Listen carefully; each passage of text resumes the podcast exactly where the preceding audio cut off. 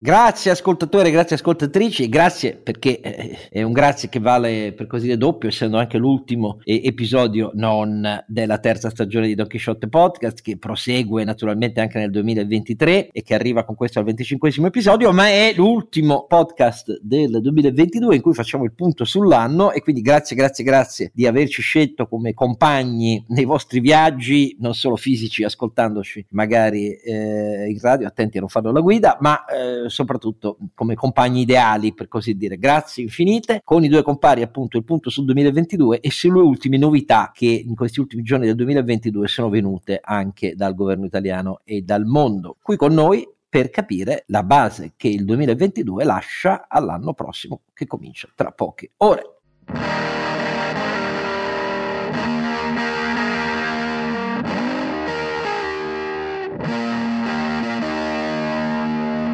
Allora, eh, Don Quixote è sempre Oscar Giannino e eh, anche i suoi due compari sono sempre gli stessi, cominciare da Ronzinante. Ah, Ronzinante comincia. Eh, eh, cioè, mi, sembra, mi, sembra, giusto che qualche novità ogni tanto in questa scaletta iniziale che cappa sempre poco. Rompiamo gli schemi. Oh, appunto, rompiamo gli Io mi aspettavo il discorso di fine anno di Oscar. Cambiamo il playbook, eh, quindi si comincia da Ronzinante Calaberto Carnevale Maffè e per passare a Sancio Panza che ha già fatto irruzione con la sua potente voce baritonale. Potente, potente. Renato Cifarelli. Ho una voce piena di energia, mettiamola così, Vabbè, che è una cosa piena di energia. legata a Twitter eh sì, di questi ti giorni. ai dai, fenoni poi... di fine anno e quelli di inizio poi, poi ne, parla... ne, parleremo magari. Dai. D'accordo. Allora, eh, in questo 25 episodio il punto è sul 2022 e invece poi cominceremo dal 2023 per capire come sarà il 2023 che è l'anno per chi segue gli astri cinesi ehm, che hanno una certa importanza visto che la Cina ha un suo rilievo nel mondo. Questa tecnica ibrida di stato autoritario eh, che però è anche anche una potenza economica, è diventata altro che. Eh, per i cinesi dal 22 gennaio, sapete che il Capodanno cinese è la, è, è, la, è la, festività più importante dell'anno, due settimane che diventano spesso anche 3, 4, 5. Comincia l'anno del coniglio d'acqua nero. Non mi chiedete di più, ma comunque questo lo dico. Ma intanto il 2022 ci lascia una eh, eredità, cose mm, nuove, perché... Mm, nel 2022 la, il grande rimbalzo post pandemia è continuato ma ha diminuito il ritmo e la prospettiva che ci lascia è di una grande incertezza nei paesi avanzati su una crescita eh, soprattutto dell'euroarea e eh, dell'euroarea non per gli altri paesi avanzati tra, tra il meno 0,1 il più 0 qualcosa, al massimo il più 1 e qualcosa e ovviamente per l'Europa la grande differenza è anche quella che dal 25 febbraio con l'invasione russa dell'Ucraina ha comportato l'impazzimento di prezzi energetici che già avevano preso a salire significativamente nel 2021 e che hanno poi ad agosto toccato fine agosto dei picchi eh, incredibili fino a 390 euro a megawattora per il gas. In Italia è finita l'esperienza dei 20 mesi eh, del governo Draghi, elezioni anticipate, volute sì dai 5 Stelle, ma soprattutto dal fatto che poi Salvini e Berlusconi si sono messi in coda, rifiutando di votare la fiducia a Draghi e presentando un proprio documento. 25 settembre il voto, eh, un voto inequivoco, la grande vittoria con il travaso di voti degli altri partiti della destra a Fratelli d'Italia, la vittoria inequivoca di Giorgia Meloni, la nascita del governo Meloni e tutto quello che vi abbiamo detto. Però, insomma, sono tutte cose significativamente diverse dalle attese. Io vi sottolineo solo che in campo economico-finanziario noi abbiamo tenuto una posizione rispetto al pessimismo nero che si era diffuso tra fine di febbraio inizio di maggio, fine di maggio, eh, un po' su tutti gli osservatori italiani sul futuro dell'Italia, sull'impatto mm, che mh, mm, i prezzi energetici avrebbero avuto sul ritmo di crescita italiana, volgendolo rapidissimamente alla recessione, noi abbiamo usato un tono diverso e bisogna riconoscere che soprattutto Carlo Alberto eh, in questo è sempre stato molto lucido a dire ma stiamo attenti a tutto questo e in definitiva anche il nostro paese poi con un po' di inflazione si adatta meglio degli altri, attenzione a trascurare il fatto che la nostra specializzazione sull'export vede eh, extra UE in primis gli Stati Uniti, non la Cina come i tedeschi, eccetera, eccetera. Ecco, questa prudenza alla fine ha pagato perché alla fine stiamo chiudendo un anno con una crescita che è più vicina al 4% addirittura eh, che al 3%, prossimissima quasi al 4%. Eh, la manifattura italiana ha tenuto molto bene, ha continuato a perdere quota di mercato molto meno dei tedeschi e dei francesi. Cosa significa? Significa che è riuscita a comprimere la traslazione verso il basso integrale dell'aumento dei costi dovuti al caos energetico e ai prezzi energetici, ma soprattutto anche che era più flessibile al variare molto brutale della domanda estera eh, per effetto di quello che stava accadendo, anche perché poi alla fine chi sta a metà delle catene del valore più che verso l'alto come per i tedeschi, in questo ha una capacità di flessibilità e di adattamento maggiore, per così dire. Tutti fattori che alla fine hanno portato nella parte finale dell'anno un po' tutti ad abbracciare esattamente questa visione. E non è stata cosa da poco, ecco, per così dire, non per dirci che siamo bravi. Io poi in particolare sottolineo che Carlo Alberto, mentre io mi ero dato la parte di sottolineare le negatività potenziali, eh, lui si è dato la parte di sottolineare invece il richiamo al realismo dell'analisi dei dati. Il realismo dell'analisi dei dati alla fine è prevalso sul pessimismo d'antan e questa è una cosa positiva, non per l'Italia, ma per la capacità di saper leggere i dati. Quindi dobbiamo augurarci che questa stessa sia la tendenza con cui eh, si comincia l'anno nuovo, che è un anno nuovo con punti interrogativi, soprattutto per l'euroarea, molto, eh, mo- molto, molto, molto forti. Ne parleremo meglio quando ci sarà l'inizio del 2023, ma intanto su questo 2022 io direi di iniziare a sentire eh, come la pensano i miei due compari su quello che li ha stupiti di più positivamente, su quello che li ha stupiti di più negativamente. Cominciamo da Carlo Alberto. Tre cose, Oscar. Eh, energia, eh, difesa e eh, banche centrali. Sono i tre fenomeni fondamentali del 2022 che poi determineranno nei prossimi anni rivolgimenti fondamentali nell'assetto socio-economico, istituzionale, geopolitico. Energia non è solo questione di prezzi, energia c'è stata la più grande presa di consapevolezza mondiale sul ruolo dell'energia nell'economia e nella società. Se il suicidio industriale della Russia non è quello sulle steppe del Don, ma è sull'avere fondamentalmente sradicato le, eh, le proprie ragioni di scambio nel mercato internazionale, convincendo anche l'Europa e in parte gli Stati Uniti, eh, ma direi certamente anche accelerando il processo già attivo in Cina, che l'indipendenza energetica eh, che si aggiunge se volete ai, ai megatrend di eh, riduzione dell'impatto ambientale che rimangono sullo sfondo politico, però capite, mentre per dieci anni sono state prediche inutili o eh, tematiche, se volete, da 2050, ehm, nel 2022 hanno rappresentato in tutto il mondo una delle voci più importanti di allocazione di capitale pubblico e capitale privato. I numeri questo dicono. L'energia ha spostato la più grande massa di capitali eh, della, de, de, dal punto di vista industriale della, della storia. Eh, e sull'energia si gioca sicuramente la partita dei prossimi anni, non soltanto in termini di fonti, ma proprio in termini di completo ripensamento dei processi, compresi quelli a valle. No? E qui si innesta il tema della difesa e, del, e delle tecnologie militari. Non si parlava di tecnologie militari in maniera estesa dagli anni Ottanta, da quando Ronald Reagan decise di affossare fondamentalmente il, la minaccia della, dell'Armata Rossa e del patto di Varsavia con un'accelerazione brutale del, delle tecnologie di difesa americane e quindi della Nato. E dopo 40 anni eh, io penso che l'Occidente si è reso conto che il mix di tecnologia da difesa che aveva messo in campo era eh, o, o troppo alto o troppo basso.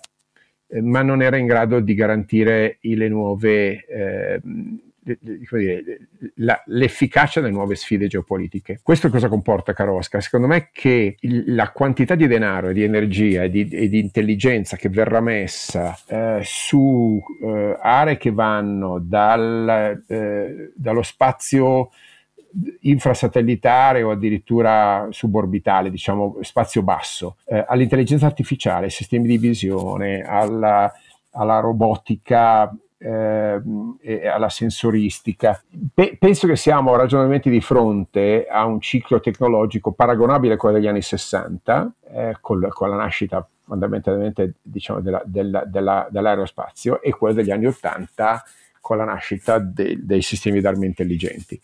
Eh, penso che Europa e Stati Uniti inizieranno un ciclo di eh, innovazione tecnologica trascinato dalla difesa. Eh, l'ultimo punto è banche centrali. Eh, le banche centrali hanno, eh, hanno calmierato il mercato per dieci anni, drogandolo, se ne sono rese conto tardivamente, in realtà eh, secondo me se ne sono sempre rese conto, ma lo hanno ammesso tardivamente, eh, ma oggi sono le uniche istituzioni eh, che funzionano eh, male, ma che funzionano. Vabbè, no, la Fed funziona benino, direi bene, la, la BCE eh, non altrettanto, o dipende come vogliamo dire, funziona benissimo se la intendiamo come cemento reale dell'Unione Europea, ah, in quella funzione ha funzionato benissimo. Forse lì però la mano di Draghi eh, la, la, scopriremo nei libri di storia, no? è stata quella veramente unificante dell'Europa. Dico banche centrali perché palesemente tema inflazione e tassi, un tema strutturale che non stiamo affrontando nel modo corretto. In questo senso vi aspetto, poi ci ritorneremo alla prossima puntata nel 2023, perché nel 2023 secondo me sarà, sarà, l'anno della nuova moneta. E qui quindi, riprendo il tema, no?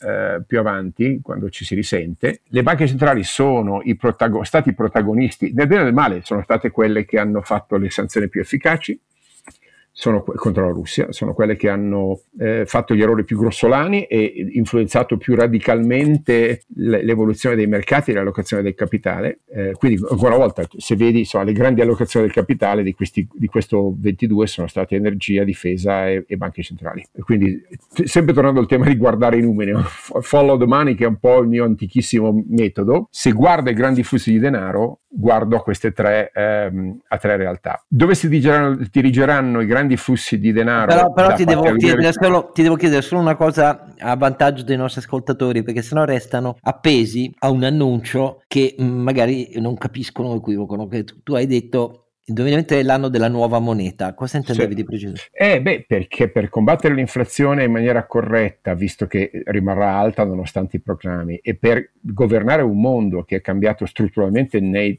nei terms of trade e nei flussi finanziari, le monete che conosciamo oggi non vanno più bene, eh, serviranno e, e, la Banca Centrale Europea è pronta per lanciarle a partire da settembre 2023, ma lo sarà anche la Fed, serviranno monete digitali ehm, programmabili e algoritmiche ehm, è un ciclo che va avanti a livello accademico da una decina d'anni, a livello sperimentale da un paio d'anni. Quello che è successo nel 2022 impone alle banche centrali di dotarsi di strumenti tecnologici per controllare inflazione, prezzi, welfare in maniera molto più efficace. Tanto sono già le istituzioni che fanno il bello e il cattivo tempo dell'economia. Palesemente lo, lo spostamento di peso tra politica fiscale e politica monetaria è stato chiarissimo in questi anni visto che il ritorno, almeno in Europa, un ritorno al controllo della politica fiscale non ha senso perché dovrebbe essere europeo e non ci siamo ancora politicamente. Quello statale è palesemente disfunzionale. Eh,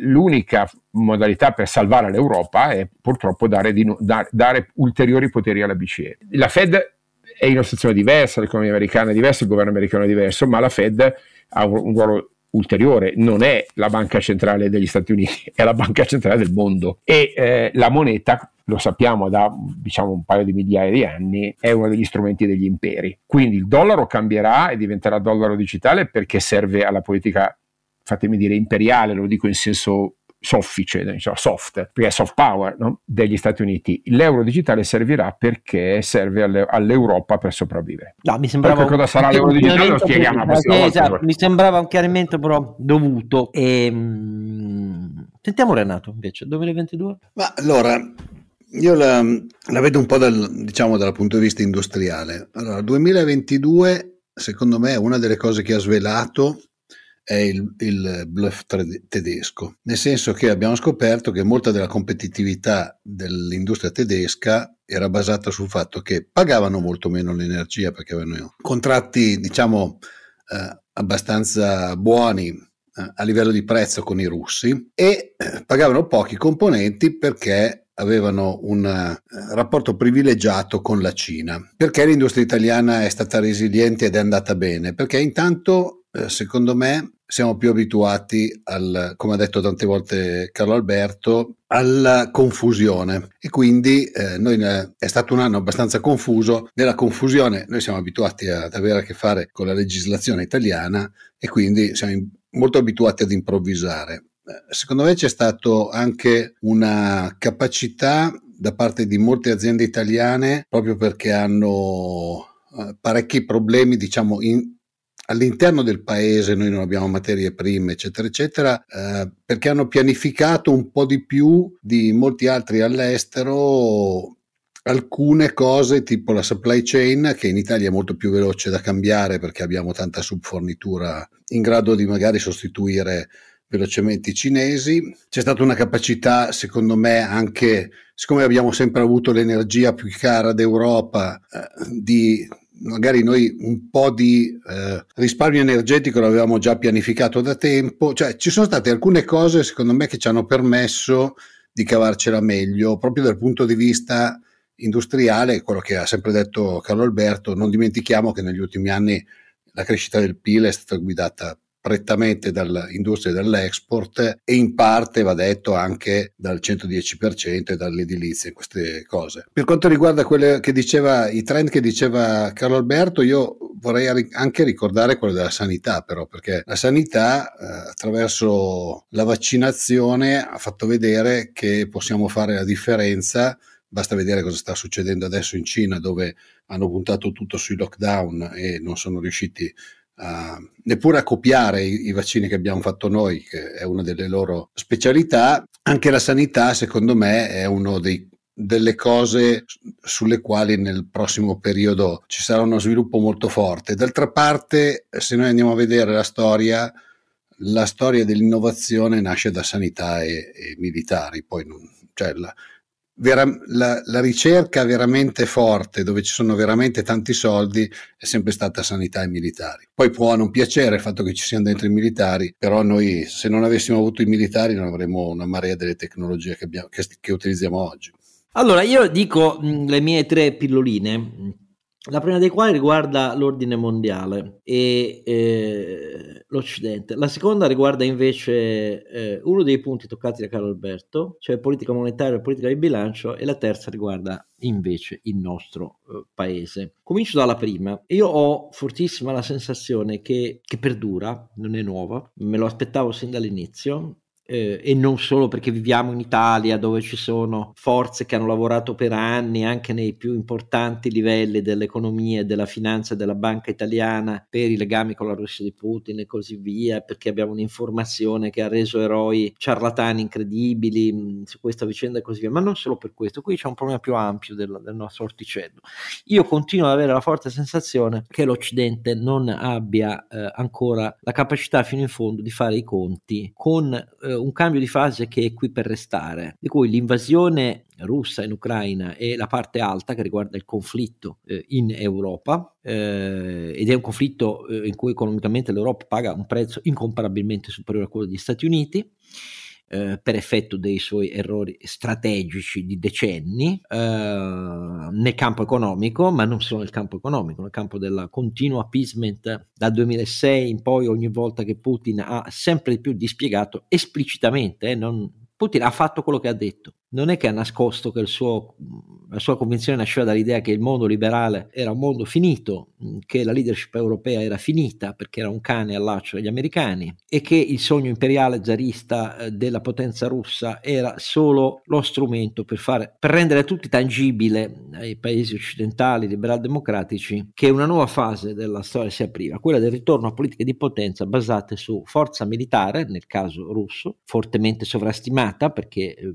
ha centro di tutto, come avrete capito, solo sua, eh, il suo armamentario strategico nucleare, non certo l'avanguardia nelle tecnologie, piattaforme, velivoli e dottrine tattiche di combattimento sul campo di una guerra tradizionale a forte attrito, come si è visto, su quello sono indietro di 30 anni, però l'annuncio di questa nuova fase mondiale, o basata sulla potenza militare o basata su potenza militare ed economica, di qui il continuo sforzo che Putin eh, impegna per eh, incontrare Xi Jinping, stringere rapporti, mandare le sue unità navali navali aeree a fare esercitazioni congiunte come mai nella storia con i cinesi, anche se in realtà eh, ha una penuria assoluta ehm, di questi asset nei confronti dell'Ucraina e così via. Ecco, questa nuova pagina di storia che si apre è una pagina che non si risolve con... Eh, le trattative o l'armistizio in Ucraina e io penso che questo sia l'Europa che per certi versi gli Stati Uniti, ma per ragioni diverse, interessi diversi rispetto alla questione ucraina, non abbiano ancora chiaro. Questa è una nuova fase che si apre rispetto alla quale o l'Occidente ha idee chiare su non solo il suo potenziamento eh, militare, tattico e strategico, il più possibile condiviso e comune per risparmiare soldi ed avere piattaforme operabili in maniera comune in poche settimane, dovunque, sottolineo dovunque, dovunque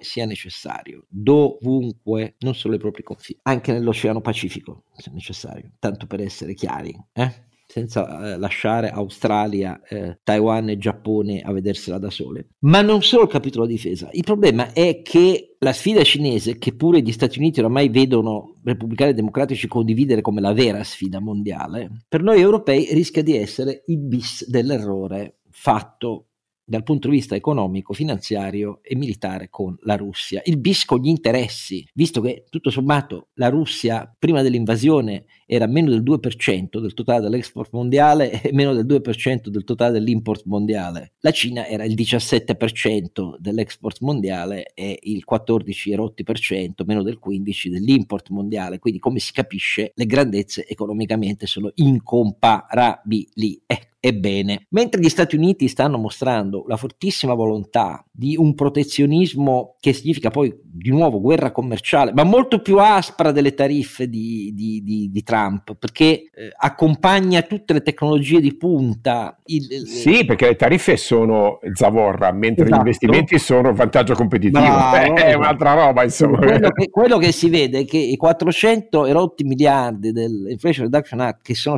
cominciano con le tecnologie green ma poi col Chips Act e altri 53 miliardi. Questi sono stanziamenti una botta, eh, poi durano anni e si, e si ripetono per essere chiari, eh, per migliaia di dollari complessivamente. Ecco, que- sul Chips Act sono il controllo fino all'ultimo gradino dell'export del commercio mondiale, delle proprie componenti in tutti questi settori qua non solo la volontà di rendersi indipendenti, ma l'esplicita dichiarazione di partecipare a una logica di conflitto economico su questo. Allora, l'Europa su questo, primo, se è consapevole di questa nuova fase e non crede che si risolva con un armistizio in Ucraina, deve dotarsi di risorse comuni e progetti comuni su ciascuna di queste robe qua, sulle tecnologie di punta eh, digitali, sulle tecnologie di punta dei nanomateriali, sulle tecnologie di punta eh, dell'intelligenza artificiale, eh, sulle tecnologie di punta difesa, aerospazio, sicurezza, sulle tecnologie di punta del maggior numero di gradini dell'intera filiera eh, dei microprocessori avanzati, eccetera, eccetera. Se non fa questo, nazionalmente, le vie nazionali, primo, non hanno la capacità finanziaria dell'ordine di grandezza necessario, cioè stiamo parlando di investimenti su cui già oggi la Cina ha annunciato nell'ultimo anno complessivamente tra prima e dopo il congresso del Partito Comunista Cinese risorse pluriennali pari a superiori al trilione di dollari. Questo dà l'idea delle grandezze che sono in campo. Se, o noi ci diamo risorse e progetti comuni su tutta questa roba qua, oppure credere di vivacchiare con qualche deroga contrattata dagli Stati Uniti sui limiti all'export verso la Cina. E la via bilaterale che stanno seguendo da novembre per esempio paesi come Germania e Olanda. Poi c'è anche il Giappone ma il Giappone non siamo noi posso capirli di più. Anche qui c'è la Cina più vicina. Se noi crediamo di vivacchiare con deroghe come abbiamo creduto di vivacchiare sottovalutando tutte le volte che Putin si mangiava un pezzo di carta geografica eh, la Georgia, l'Ossetia, ehm, la Crimea, eh, e così via, eh, poi Donetsk, Lugansk e, e, via continuando, minacci- adesso minacciano Moldova e Transnistria eh, e chiaramente la mano russa dietro quello che sta succedendo in Serbia e Kosovo del Nord. Eh, ecco, se, continu- se crediamo di battere questa strada è una strada suicidaria. Ecco, fine della prima osservazione, ma di qui passano le maggiori sfide economiche e industriali dei prossimi decenni. I governi europei mi sembrano impegnati dalla paura controllo delle loro opinioni pubbliche nazionali, perché eh, la, il, la, grande droga che è continuata dopo quella monetaria, che si è espansa dovunque nel Covid, è stata una droga di massicci programmi di spesa corrente, di sussidi. Eh, però gli investimenti sono finiti in seconda battuta. Il ritardo della spesa del nostro PNRR nazionale, per esempio, è un classico eh, segnale rivelatore di quello che purtroppo eh, sto dicendo. No? Ecco, gli investimenti vanno sempre dopo, perché quello che conta è l'elezione tra pochi mesi. E quindi massicci in di spesa corrente, regressive, senza guardare tanto chi aveva bisogno, chi meno, questo viene dopo. Intanto centinaia e centinaia di miliardi di spesa pubblica nel calderone. Allora, questa è la prima osservazione. La seconda e la terza sono uh, più brevi, per così dire. La seconda riguarda questo cambio di, che è un cambio epocale anch'esso, eh, anche se ci sarà tempo per giudicarlo bene e capirlo bene, del rapporto tra politica monetaria e politica del bilancio. Le politiche monetarie delle banche centrali così accomodante, che droga per dieci anni, ha detto Carlo Alberto, non sono completamente d'accordo, quindi noi non la pensiamo come quelli che dicono, ah, rialzare i tassi è un suicidio, basta, politiche sbagliate. No, contrario, è la fine di una manomissione dei prezzi di intere classi di asset finanziari quella roba lì. Solo che il ritardo, cioè i mesi del 2021 in cui dicevano che l'inflazione era qui per andarsene dopo pochi mesi, derivava da una, dall'essere molto restii da parte delle banche centrali, dopo aver passato anni a dire signori, noi vi stiamo comprando tempo, però non possiamo sostituirci alla politica di bilancio dei governi e delle riforme dei governi, che era un classico per esempio che ripeteva sempre Draghi, no? lo, lo diceva già ai tempi di quando era banchiere centrale italiano e poi lo ha ripetuto tutte le volte in ogni conferenza stampa della Banca Centrale Europea. Ecco, quell'epoca, per così dire, li ha resi restii a cambiare di nuovo il passo e a dire va bene, dobbiamo riprendere il timone in mano, visto l'inflazione fuori controllo e che non è qui per andarsene tra pochi mesi. Mm? Li ha resi troppo restii e contemporaneamente però rende la BCE da una parte più forte, come dice Carlo Alberto, dall'altra più esposta della Fed al rischio della pericolosa influenza, dell'inframmettenza, delle richieste delle attese dei governi nazionali, soprattutto dei grandi paesi europei. Questo è un grande punto interrogativo, a dirvi la verità, che viene aggravato dal deficit leadership e di comunicazione dell'attuale banchiere centrale europeo, Madame Lagarde. Ma viene aggravato, però è, è, è molto evidente che è così e, e quindi questo 2022 ci lascia soprattutto in Europa un punto interrogativo molto aperto molto, eh, molto più di quanto non sia nel panorama statunitense, persino di quanto non sia nel Giappone, che pure è reduce da un modello di politica monetaria molto più asservita eh, alla politica di quanto non sia stato in Europa sotto Draghi e così via, e che pure ha deciso di spiazzare la politica ultimamente la Banca Centrale Giapponese. Se avete senti- visto le evoluzioni eh, sulle sue decisioni in queste ultime settimane. Ecco, noi abbiamo questo enorme punto interrogativo interrogativo, quindi eh, è un punto interrogativo che vede la comunità degli accademici europei eh, in maggior numero schierata sulla linea BCE fa il meno possibile resta accomodante per sempre, perché questa è la verità e conta poi, eh, non è che conta. Alcuni governi tradizionalmente fortissimamente impegnati invece sulla linea assolutamente opposta e mi dispiace, e vado al terzo punto, l'Italia che è più tradizionalmente prona a ripetere classiche formule comuni sul fatto che no, aumenta il costo dei dei, dei, dei, mutui, eccetera, eccetera, piuttosto che capire che qui c'è una questione di lunga visione invece. Perché se vale il punto 1, allora la conseguenza è che l'istituzione nell'euroarea, che davvero è un'istituzione federale, mentre le altre non ci sono, quella dovrebbe essere considerata un faro e una guida nel processo pro investimento di ordine scala grandezza paragonabile a quella delle altre due grandi piattaforme continentali a cui noi dobbiamo guardare per stare sui mercati internazionali senza perdere posizione e senza acquisire una questi- una, uno status di soggezione politico, economica e finanziaria. Ecco,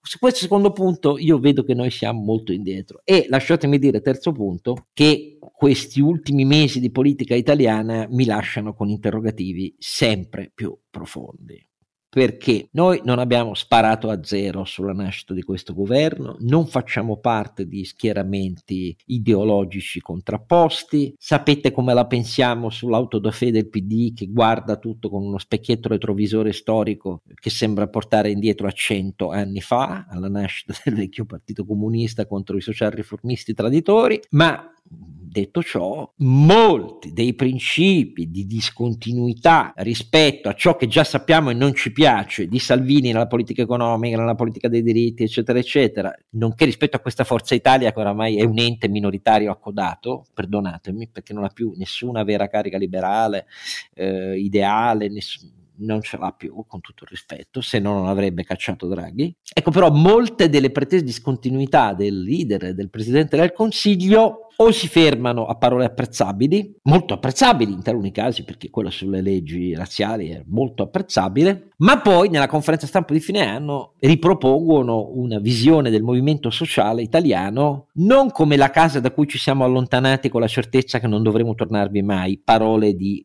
Fini, se vi ricordate, a Fiuggi, ma con eh, pieno status riconosciuto di una forza politico-democratica, non si capisce se non ha fatto scandalo per tanti decenni perché dovrebbe fare scandalo oggi. Beh, questa non è certo una cesura, no? Lo capisce anche un cieco, un sordo, e non c'è bisogno di pronunciare scomuniche, parole dure, bisogna prenderne atto. Questo è il punto. E, però è una presa d'atto che fa a pugni con l'idea eh, che di cui si possa essere autorizzati a pensare davvero che c'è un disegno di destra moderna, certo conservatrice, ma destra moderna europea, che abbia compreso negli anni in cui pure dall'opposizione gridava i propri slogan, ma nel frattempo c'era una riflessione profonda sulla necessità di cambiare alcune visioni di fondo se si vuole davvero lanciare un progetto di destra moderna europea che non sia il nazionalismo sciovinista, anti-immigrati, anti-integrazione, eh, retrogrado sui diritti civili, eh, eccetera, eccetera, eccetera. Ecco, io mi limito a dire questo e qui mi interrompo perché vorrei anche sentire l'opinione dei miei due compari, perché per esempio questo decreto piantedosi a me ha lasciato di nuovo, dico di nuovo perché la prima versione, vi ricordate, sul decreto Rave c'è stata una stesura che era scritta coi piedi dal punto di vista giuridico, io continuo a pensare che i prefetti non sono nati per scrivere i decreti legge, però questa è la mia opinione. Ehm, poi riscritto e chiarito perché neanche nel testo si capiva chi si applicava, come e perché con quell'aumento di pena, che serviva solo ovviamente ad autorizzare le intercettazioni. La prima, la rottura con la Francia, a cui ha fatto seguito poi una mezza marcia indietro e adesso ci risiamo con un decreto che si ispira a principi rabbrividenti per quello che mi riguarda.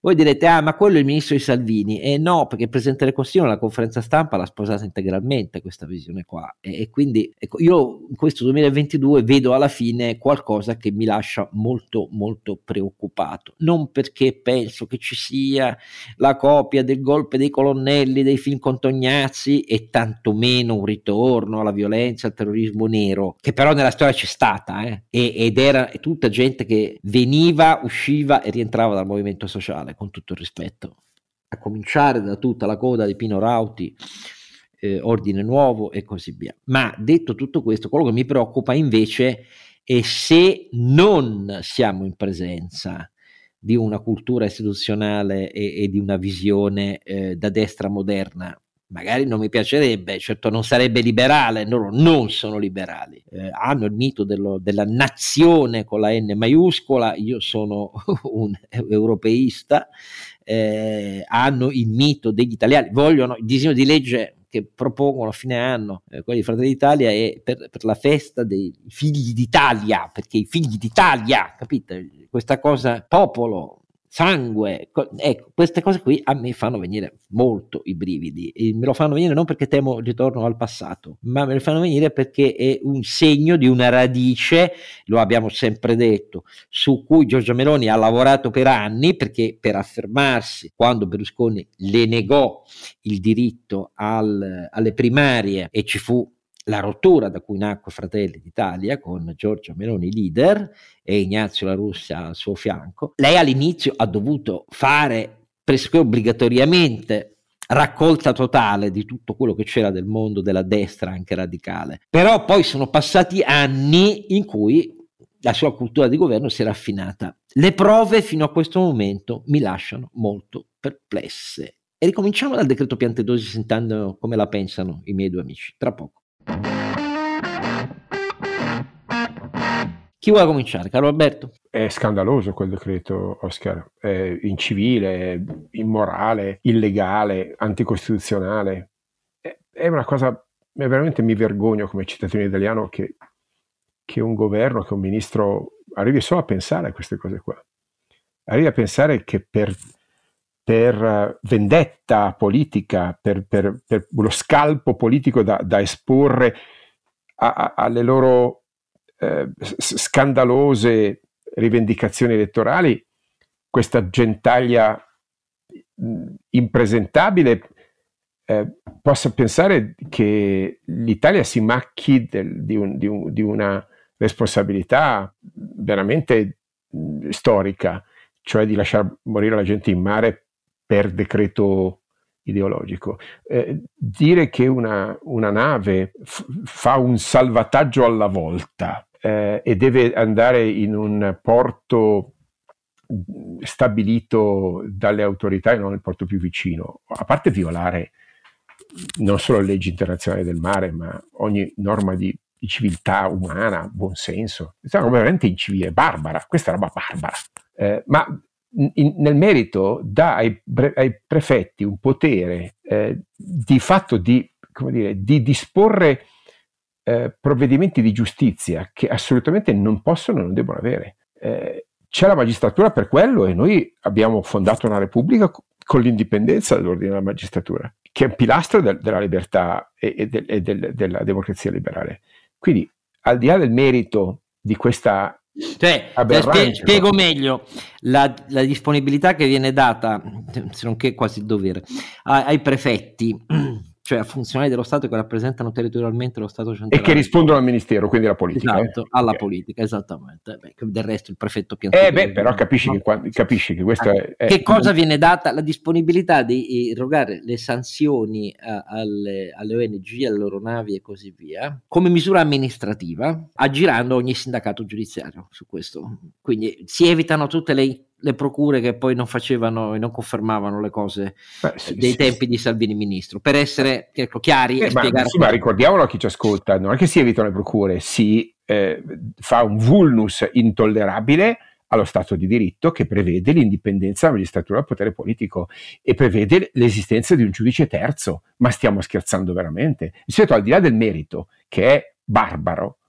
il metodo è eversivo, caro Oscar. Scusa se sono durissimo su questo, ma questo è un, pezzo, è un, è un pilastro della nostra civiltà che viene allegramente e cinicamente minato da questa banda di incapaci che si dimostrano veramente degli analfabeti funzionali. Tu hai visto che la reazione dei media italiana è, non è stata da parte praticamente di nessuno incentrato su questi argomenti, cosa che mi ha lasciato interdetto perché significa che la subcultura istituzionale oramai è diventata diffusissima. Eh? Cioè anche gli attacchi, voglio dire, degli organi di sinistra sono tutti attacchi dal punto di vista umano, non ordinamentale, non in, in nome del, delle convenzioni internazionali che siamo tenuti a rispettare, non in nome del fatto che sanzioni di questo ordine e grandezza e applicate a questa misura sono un chiaro giramento eh, degli equilibri istituzionali della Repubblica e sono lesive dei diritti anche dei salvati perché questo è il punto, non solo dei non salvati che vengono lasciati tra le onde,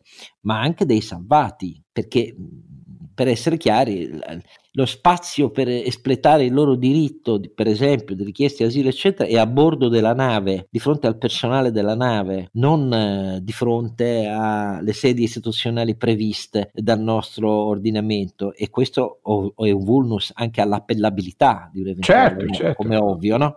Ecco, tutto questo dovrebbe rappresentare agli occhi di tutti, qualunque sia la loro simpatia, il, suo voto, il loro voto politico, se uno conosce la l'ABC del nostro ordinamento e soprattutto ha un'idea dei diritti in campo da salvaguardare, dovrebbe aver acceso immediatamente riflessioni che per quello che mi riguarda non sono fatte di insulti, sono fatte di argomenti solidi e taglienti come lami di Toledo. E io invece non li ho visti perché questo oramai significa che la missione del subconsciente dei miei autorevolissimi colleghi direttori giornalisti è che cosa ci vuoi aspettare? Ma qui non è, si tratta mica di eh, un commento su un'aliquota che cambia perché un governo ha idee diverse sul nostro caos fiscale. Qui si tratta di diritti elementari del rispetto di norme internazionali, ma io sono rimasto ammutolito, perché poi rimango sempre più ammutolito, infatti mi passa anche la voglia di scrivere su Twitter, di dire questa roba, tanto vedo che poi serve a poco o niente, ma non è questo il punto, non riguarda me, riguarda un patrimonio noi, disponibile Oscar. di valori, questo è, poi, è, è il punto, che non hanno niente a che vedere con la controobiezione, amico degli scafisti, vuoi la grande sostituzione razziale e tutta questa congerie di troiate che sento ripetere anche da autorevoli colleghi invece giornalisti di destra che oramai sono più estremisti. Ehm, di quanto non siano gli stessi politici di questa destra, che è un altro bel fenomeno, eh, perché ci, oramai la, la, la, il tribalismo, l'informazione è una roba da, eh? È un altro aspetto del paese, perché poi il populismo nasce dal fatto che un'informazione tribale non può che giustificare il liderismo esasperato, le forzature istituzionali. No? Ho, ho scritto anche un articoletto sul foglio che dice: da, le, a me più dei nomi e cognomi dei nominandi, delle prossime 70 nomine che da gennaio a giugno aspettano il governo Meloni, e capire il criterio, perché dal criterio si capisce che, uso, che idea hai del potere e di come vuoi usarlo. Se il criterio è quello piantedosi, cioè voglio servitori dello Stato, perché si comincia dai vertici eh, del MEF, delle agenzie demaniali, eh, delle agenzie del territorio e così via dello Stato e si scende via via fino ai vertici di tutte le maggiori partecipate e controllate dello Stato nell'economia e nella finanza italiana, cioè larghissima parte del PIL per essere chiari, e se tu vuoi dei servitori di partito sotto sbergo di Stato, non guarderai all'unica cosa che devi guardare, cioè competenze accumulate in campi pertinenti alle nomine, guarderai a i gradi di approssimazione, di distanza di vicinanza al leader di partito eh, o ai suoi scherani. Ecco, però quello significa andare nella direzione del trampismo. Il trampismo questo è stato. Non è un caso, no. Non è che automatico che da questa visione eh, dello spoil system fatto per affiliazione, anche la sinistra ha fatto la stessa cosa. Però il problema è che se tu proponi un nuovo modello diverso, radicalmente diverso da quello che abbiamo visto in questi decenni, e però ripeti ed esasperi addirittura la teoria Piantedosi, e cioè anteponi al, a tutto il fatto di avere animosi attuatori di un piano di controllo dall'alto dello Stato verso i cittadini, cittadini clienti, cittadini contribuenti e così via, alla fine non è automatico, ma è possibilissimo che arriverai anche ad avere intorno a te qualcuno da cui amministrativamente ti aspetti che poi dica che se hai perso le elezioni non le hai perse. Questo era il tipo di personale che Trump aveva scelto. A questi fece appello durante, dopo il voto che aveva perso contro Biden, a questi fece appello chiedendo sostegno eh, nelle ore dell'occupazione del congresso. Ecco, questa roba qui eh, si vede da che idea hai. Ma sì, Oscar, se posso, sai, qui non è lo spoil system dei jobs, questo è lo spoil system delle regole. Eh beh, scusami, eh. Cioè, ciascuno si fa le regole a sua immagine e somiglianza, che è la negazione della, della del principio liberale, per cui la competizione è dentro le regole, non è sulle regole. Eh, perdonami, ma qui quando dico che questa roba qui è eversiva, blandamente eversiva, perché sono così incapaci, Blanda. ignoranti che sono neanche capaci di essere rivoluzionari, sono, sono dei peracottai, ma sono pericolosi sono pericolosi perché stanno corrompendo le basi della nostra democrazia liberale, perdonami. E guardi che anche le storie sullo speed, sulla carta d'identità, in cui lo Stato dice basta con questi privati che si permettono di, di, di, eh, di autorizzare l'identità, solo lo Stato e il Ministero del, dell'Interno può controllare l'identità dei cittadini. È una roba cinese, Oscar è una roba cinese. Eh, però Ma... siamo iperminoritari a pensarla così. Anzi, ci diranno molti dei nostri ascoltatori, li deludiamo perché non si aspettavano che fossimo anti-Meloni, ma qui non si tratta di essere anti-Meloni. No, veramente non, non, non, mi sto prendendo con la Meloni, che francamente mi sembra un po' estranea da questo genere di... Io sto parlando dei suoi, dei suoi giannizzeri che sono purtroppo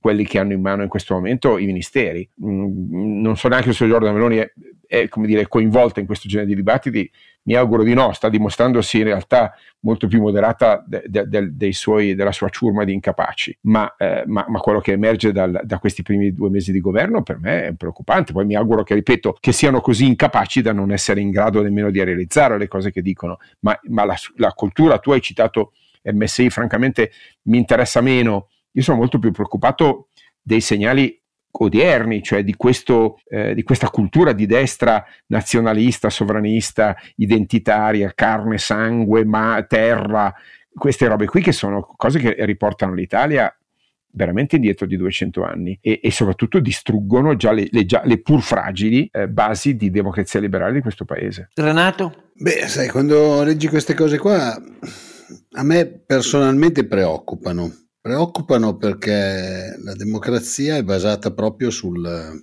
sulla, diciamo, su, sulla non dipendenza dalla politica di, di, determinate cose. No? Allora, se noi cominciamo a dire, in questo caso per gli immigrati, ma uno dei grandi problemi che ha l'Italia è quello dell'evasione uh, fiscale. Domani decidiamo di andare come per gli immigrati che l'evasione fiscale fa tutto l'agenzia delle entrate, no? cioè come qui eh, decidono i prefetti, senza nessuno che controlla, cioè senza poter fare poi un, un dibattito, avere un, un giudice terzo e cose di questo genere. E poi potrebbe essere un'altra cosa e poi un'altra cosa ancora secondo me inaccettabile. Dal punto di vista, cioè a me non interessa chi c'è al governo, sinceramente, tanto guarda, sappiamo tutti, tutti benissimo che ci hanno criticato da quando abbiamo cominciato all'inizio e tutte le volte ci dicevano che eravamo contro il governo in carica, compreso qualche volta quando abbiamo criticato Draghi, quindi cioè, mi sembra ormai una cosa trita e ritrita, però cioè, il, il fatto di come vengono fatte le leggi non è una cosa laterale, è il cuore della democrazia. Allora, se noi ci troviamo con una situazione in cui le leggi vengono fatte principalmente per decreto, il Parlamento è svuotato, abbiamo visto cosa è successo sulla legge finanziaria, d'accordo, non c'era tempo, tutto quello che si vuole, ma i parlamentari sono andati lì, votate, ok, votiamo, sono andati in Senato, votate, ok, votiamo e fine della storia. Cioè, secondo me il, il vero problema che vedo io in questo momento è che mi pare che stiamo un po' svuotando quella che era la democrazia. Questo è il vero problema che io vedo in questo momento, dal, dal mio punto di vista. Dopodiché, cioè, continuiamo a dimenticarci che eh, va bene, non vogliamo gli immigrati, non vogliamo tutte queste cose, cioè non ci vogliono gli immigrati. Allora, l'immigrazione dobbiamo metterci in testa che dobbiamo gestirla, perché questo è un paese che sta perdendo abitanti. Allora, tutti i giovani o diciamo intermedi, quelli di mezza età di questo, in, che in questo momento hanno una speranza già abbastanza lontana di andare in pensione, devono trovare qualcuno che gli pagherà le pensioni. Se noi non, non eh, con un paese che diminuisce come abitanti e con un paese che quindi avrà difficoltà a coprire i posti di lavoro se c'è crescita e comunque a coprire i posti di lavoro se stiamo fermi, cioè non ci sarà nessuno che, ci paga, che paga le pensioni a quelli che, vanno, che, devono andare in pensione. Allora, tutte queste cose qua vanno gestite. Ah, Poi, caro mio, non... Erdogan ha mostrato la linea oggi. Quando registriamo ah, sì, che il certo. 30 ha abolito Tampa. l'età pensionabile perché siccome per nel senso non vai più in pensione non, no, non l'ho seguito il contrario, il contrario non ah, è più, non è più richiesto un limite di età per andare in pensione ah ok va bene Beh, sai, cioè, noi ci abbiamo dato dentro anche noi perché oggi ero, ero, a trovare una signora che, vabbè, adesso ha una certa età molto più eh, elevata, è andata in pensione che aveva 44 anni, quindi, cioè, ed è italiana, eh, quindi eh, cioè, ci abbiamo dato anche noi in passato. No, no altro che negli anni cosa... 70 le baby pensioni furono una delle basi elettorali della democrazia cristiana, figurati. Mio ex suocero è andato in pensione a 49 anni, ne ha parecchi di più, eh, vabbè, comunque. Eh, no, allora, cioè, che poi non sia facile, su questo siamo tutti d'accordo, cioè, lo dimostra eh, i paesi che hanno molta più immigrazione di noi, perché poi non dimentichiamocelo, in percentuale sulla popolazione, non siamo anche de- di quelli messi peggio. E una delle grandi eh, contestazioni che c'è in Europa in questo momento è che l'Italia viene considerato un, da molti immigrati un posto di passaggio, nel senso che vengono qua per poi andare in altri paesi. Poi che non ci sia in questo momento una eh, corretta gestione da parte dell'Europa, l'abbiamo detto mille volte e siamo d'accordo però il fatto che noi dobbiamo gestirla e non si gestisce dicendo eh, potete fare solo un salvataggio e poi vi dico io il porto che, nel quale potete andare a scaricarli, che guarda caso è Trieste, Ravenna, Genova, esatto. Ravenna, cioè tipo, no? Cioè, guarda, tu puoi, puoi andare dove vuoi, fai tutto quello che vuoi, però ti, intanto ti faccio fare 5 giorni di navigazione andare, 5 giorni di navigazione a tornare. No? Beh, lì, la, lì, la volo- lì, la, volontà è, siccome non è infinito il numero delle ONG,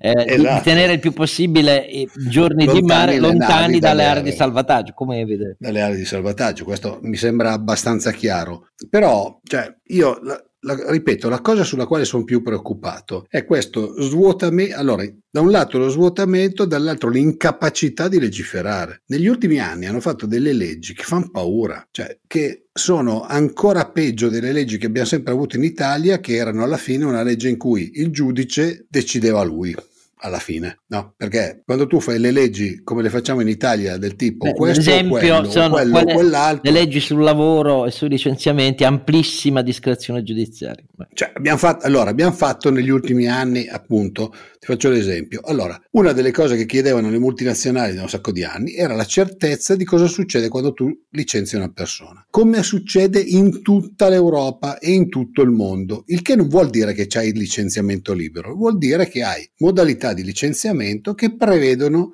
di pagare un certo importo. È stata fatta la legge, un po' di aziende hanno detto oh finalmente abbiamo una legislazione, se tu vai a vedere le sentenze sono completamente Beh, a te non lo devo dire perché lo fai, ma se chiunque eh, abbia una curiosità su questo, su questo, tema si vada a vedere le sentenze, guardi cosa era uscito sui, giorn- sui, famosi giornali nel momento in cui hanno approvato la legge e vada a vedere le sentenze e ditemi se la legge è uguale a quella che era stata annunciata. Nella maggior parte dei casi no, perché poi no è troppo poco, no è troppo tanto, quella cosa lì non va bene, cioè, l'unica cosa che hanno tolto è il reintegro, però capisco che cioè, il reintegro veniva applicato solo ormai in, in situazioni veramente limite. Ecco. Però, diciamo cioè, per licenziamenti palesemente discriminatori, ecco, questo non... Sì, cioè, licenziamenti mentre, mentre la valutazione della condizione economica finanziaria per la ristrutturazione di rami di impresa o per crisi di impresa è rimasta molto, di fatto nella giurisprudenza molto discrezionale, cioè dipende dalle valutazioni del giudice del lavoro in cui incappa. Ma poi dipende dalle,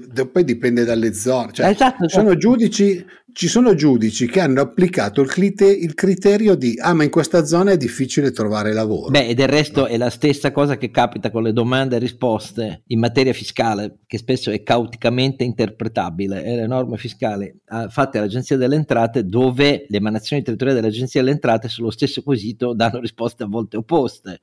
Ma basta vedere le pronunce, anche in questo caso, delle commissioni tributarie provinciali e regionali che a volte sulle stesse stesse fattispecie hanno un decisum completamente opposto. Cioè, eh, l'Italia è. Beh, ma se ti, se ti, ricordi, nel nostro ambiente, quello confindustriale, diciamo, era famosa la sentenza contro, anzi, contro o a favore, secondo dei. Eh, con la Fiat che stessa causa, eh, stesse, stesse modalità, stessi avvocati, stesse cose, eh, due cause diverse nel Tribunale di Torino, un giudice ha dato ragione alla Fiat, un altro giudice aveva dato ah, ragione comunque, Ah, sai com'è, questa è l'autonomia del giudice. Però detto tutto questo, quando si tratta di vicende no, economiche insomma, la discrezionalità non è proprio il cioè, massimo. Cioè, capisci, capisci, che se tu sei Intel, tanto per dire uno che potrebbe fare un investimento diciamo di medie dimensioni. Dovrebbe essere di Italia, 4 miliardi e mezzo. Sì. In Italia nel prossimo periodo e ti dicono guarda e tu gli dici scusa ma se io domani devo licenziare 200 persone cosa succede? Ah dipende che è un po' come quando io ero andato a fare un run a Roma cioè un run sono quelle cose con, con le moto lì da Lofia che uso cioè quei cancelli che uso io che ho chiesto a uno ma in, in, a Roma nella ZTL si può entrare in moto o no? Lui mi guarda e mi fa dipende. Gli ho detto dipende da che cosa? Scusa, cioè, io abituato a Milano. Eh, Dipende da che cosa? Mi fa dipende dal vigile che trovi. Ah, ok, va bene. eh, ragazzi, vabbè, cioè, d'accordo. Cioè, il paese del dipende, hai capito? Cioè, noi siamo il paese, quindi tu vai, Intel dice, scusate, va dal, dai suoi studi legali, dice, scusate, ma eh, questa casistica qua cosa succede? Eh, dipende dal giudice che trovi. Ah, ok, va bene. Va bene. Vi lascio immaginare quali sono poi le decisioni, no? Allora, ehm, comunque l'avrete capito, questo 2022 ci ha visto partecipi di uno sforzo eh, a evitare il pessimismo a oltranza con cui da febbraio a maggio sembrava votata l'intera Accademia degli analisti italiani, eh, ci ha visti esterefatti di fronte alla caduta di Draghi, ci ha visti non pregiudizialmente contrari alla nascita del nuovo governo, per carità di felice Dio. che finalmente c'è una donna Presidente del Consiglio. Assolutamente, però certo i primi segnali che vengono sono l'incapacità di dare un giudizio sulle idee di riforme organiche che mi pare che non ci aspetteranno neanche anche in questo caso, che pure sarebbero necessarialità sul fisco, per l'occupabilità, le politiche no, attive no, del non lavoro. Si sono prepa- cioè, hanno detto siamo pronti, ma non erano pronti. Eh, cioè. Oppure non si sta mettendo d'accordo. Però certo, forse... eh, poi c'è, eh, diciamo, la Meloni piace il modello presidenziale, ripartendo dal doppio turno alla francese, credendo di fare appello alle cose che il PD diceva decenni fa, e dall'altro quello lì con Calderoli eh, tenta di forzare per il disegno di legge autonomia che finirà secondo me in un conflitto totale politico di bandierine invece che parlare seriamente di cosa vuol dire l'autonomia solidale nel nostro paese ancora una volta. Però possiamo sbagliare su tutto, ma non è un 2022 che ci ha visto pessimisti a oltranza. Noi siamo aperti, ma soprattutto attenti ai dati, come richiama sempre Carlo Alberto. E questa è la nostra eredità di pensiero che vi lasciamo, molto grati a ciascuno di voi, eh, confidiamo che eh, festeggerete il fine anno in una maniera responsabile, ma per tutto questo ci uniamo con un grande abbraccio grato a voi tutti e io sono come sempre gratissimo a Renato e a Carlo Alberto che rendono davvero imperdibile anche questa terza stagione di Don Quixote Podcast. Quindi buon, buon anno, buon inizio, buon anno, anno. buon inizio. No, visto che facciamo che ascolteranno facciamo che a, diciamo a cavallo sì, ecco. facciamo che questo 2022 ce lo siamo tolti dai maroni va, che va bene così va. Eh, nel mio, sì, nel mio caso è particolarmente sì. vero ecco, speriamo di non essere neanche oltraggiosamente inficiato nel 2023 sulla mia salute psichica però de- vediamo sì. Allora, io so di poter contare su voi due, con gli altri non lo so, ma... Sì. No, beh, su noi, sai, fra, fra, pazzi si va d'accordo. No, ma il problema è che quando appari pazzo anche a chi ti vuole bene, magari ad Anna, e allora vuol dire che c'è qualcosa che in me non funziona. Eh, a volte anche i miei figli iniziano a guardarmi con l'occhio un po' sinistramente acceso di una luce che dice vabbè ma papà tanto oramai ti conosciamo cioè quando è così inizia dentro di te a spaccarsi qualcosa. Ma non avverrà non vi preoccupate io combatterò come sempre ma soprattutto grazie Renato grazie Calberto grazie a voi tutti buon fine 2022 buon inizio 2023 sempre qua perché ci sarà il ventiseiesimo episodio della terza stagione su cosa ci promette e cosa ci nasconde soprattutto il 2023 che comincia. Qui con noi grazie a tutti buon anno Don Chisciotte è un podcast autoprodotto da Oscar Giannino, Carlo Alberto Carnevale Maffè e Renato Cifarelli, in collaborazione con mdeaudio.com. Post produzione di Daniele Adamo. Per la pubblicità scrivete a info at donchisciottepodcast.it. Sigla e musica originale incisa dalla famiglia Bonfiglio. L'autore è Michele Novaro. Copertina di Simone Angelo Ferri e non ci sono autori perché andiamo rigorosamente a braccio, mentre le uscite sono regolari nella loro irregolarità.